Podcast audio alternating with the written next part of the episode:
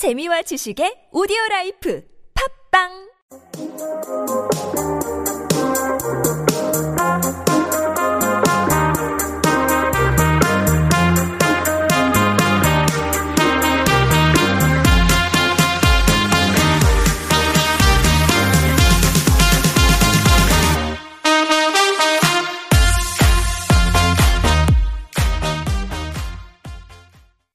Hello listeners, welcome to T B S E F M Super Radio, and you are tuning in to Modern Romance. We will present interesting facts, tips, and talks about personal stories, relationship, and dating. And I'm your host, Leonard Lim. So, I'm an Australian-born Chinese living in Seoul, South Korea, which means I've definitely been exposed to different dating culture and styles. Most of the time, I'm that trusted friend that people come to discuss their love life with. So, if you need help, you are at the right place. Okay, what are we going to discuss today? It's keeping the romance alive. So the early days of a new relationship are thrilling. You skip from one adorable romantic gesture to another, giddy with excitement, unable to believe you found this person, someone who makes you feel so special and alive. Fast forward six to twelve months and the situation is often rather different. Since different perspectives are needed when we start to talk about dating and relationships, today we also have a special guest in this studio, a very good friend of mine, almost like a little sister, Stacey Kim from New Zealand. Hi Stacey, how are you? Hello everyone, I am good. Do you mind telling uh, our listeners a little bit about yourself? So my name is Stacey and I'm Korean, but I was raised in New Zealand and now I am back in my country. Thanks for inviting me. Oh, I'm happy to have you. So I feel like you are going to have some insightful things about keeping the romance alive. Mm, am I right? That's right. Okay, one hundred percent. Great. Oh, no, we can't, we can't wait to hear.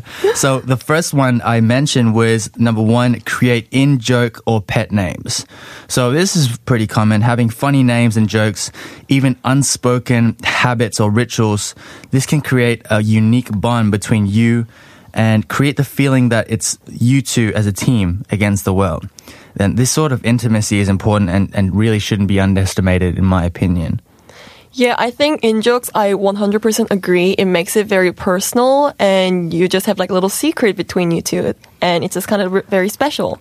But when it comes to pet names, I kind of disagree. A lot of girls like having pet names, and people, I mean, their boyfriends calling them babes, but I kind of prefer my name. But just, maybe it's a personal thing. You just like know. to stick with Stacey? Yeah, Stacey.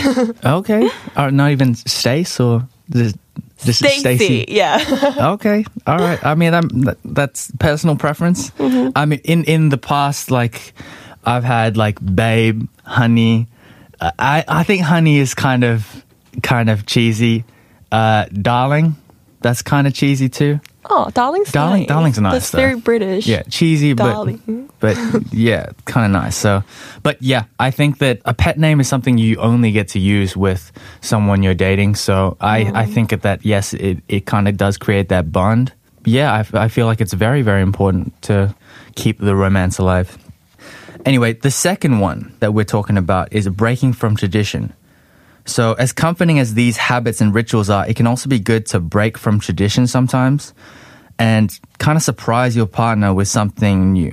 So give me, let me give you an example. If, if let's say your girlfriend always does the food shopping, take the initiative once a week by ordering it and having delivered, and kind of surprise her that way and, and kind of break from the routine and tradition.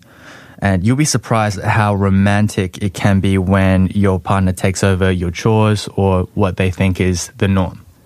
Yeah, I agree. I think the point is when it comes to breaking the tradition, it shows your partner that you're not taking them for granted. You're not like, oh, of course you're going to do the food shopping. And like you show them like you appreciate it, and sometimes you can try to help them. Honestly, taking somebody for granted is like the worst thing and worst feeling. Well, so what's the nicest thing that you've done? Well, I always do nice things and I never take people wow. for granted.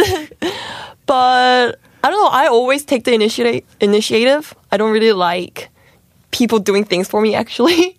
Right. So, yeah. Okay.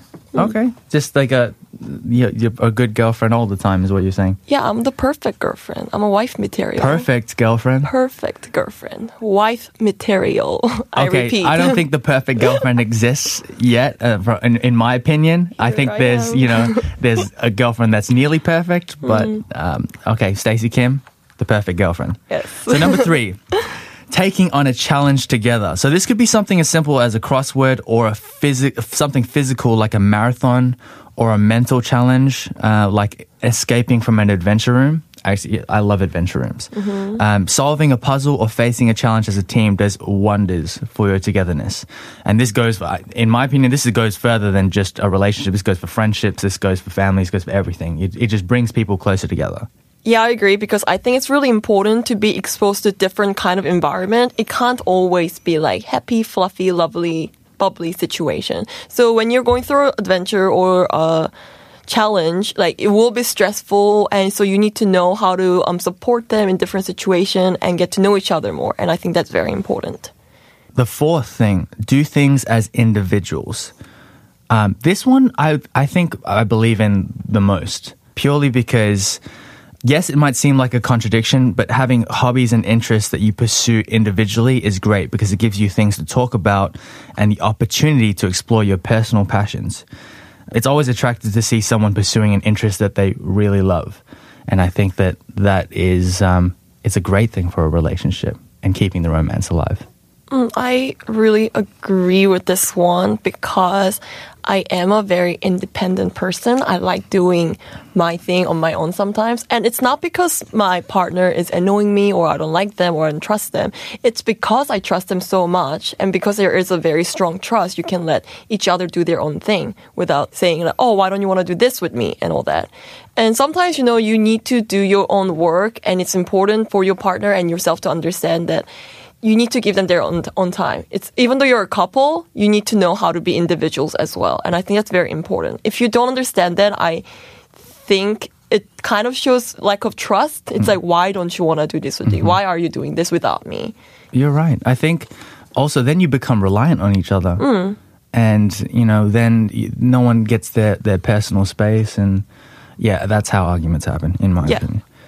Okay, so... Uh, Moving on, number five, pay attention to your partner in work or social situation. So try to see your partner as others see them, and it could help spark some romance. I think, are they brilliant at their job? Do they sound confident on the phone?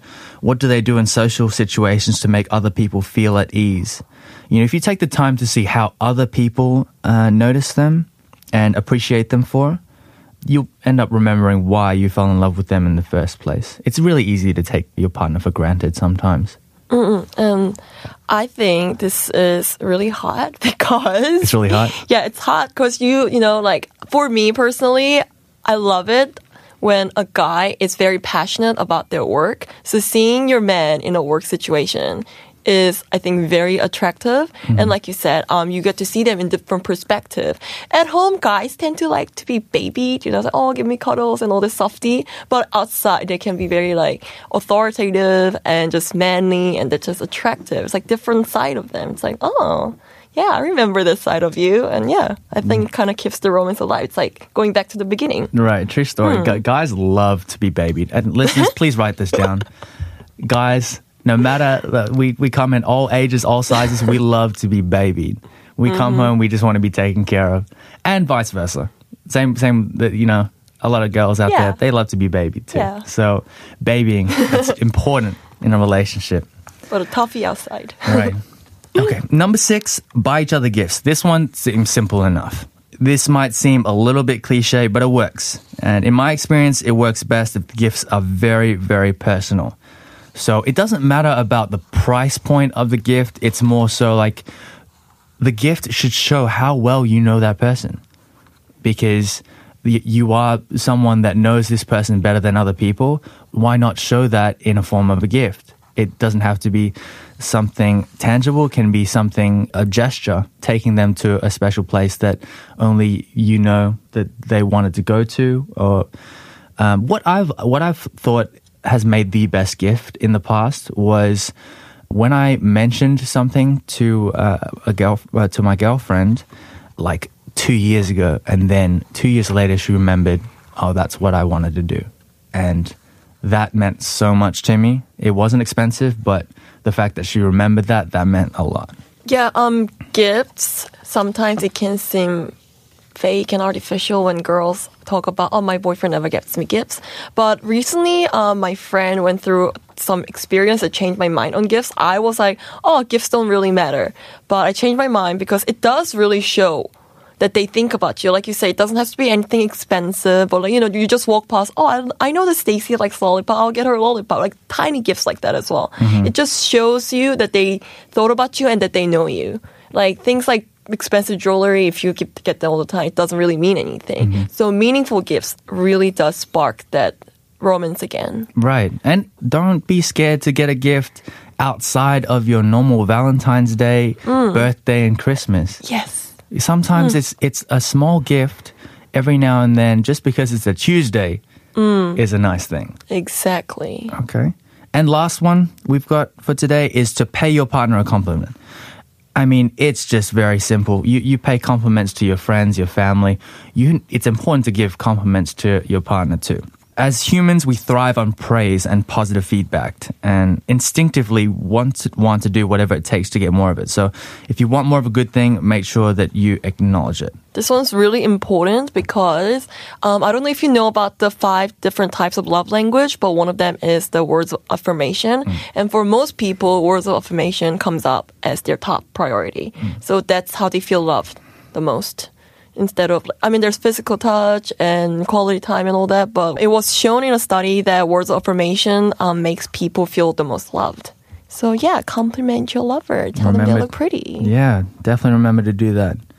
Well, that's all we have time for today. Thank you so much, Stacey, for joining me. Thank you for inviting me. It was fun talking about love. It was fun, wasn't mm. it? So, guys, listeners, if you are curious or have questions about relationship and dating, send us an email to superradio one oh one point three at gmail dot com.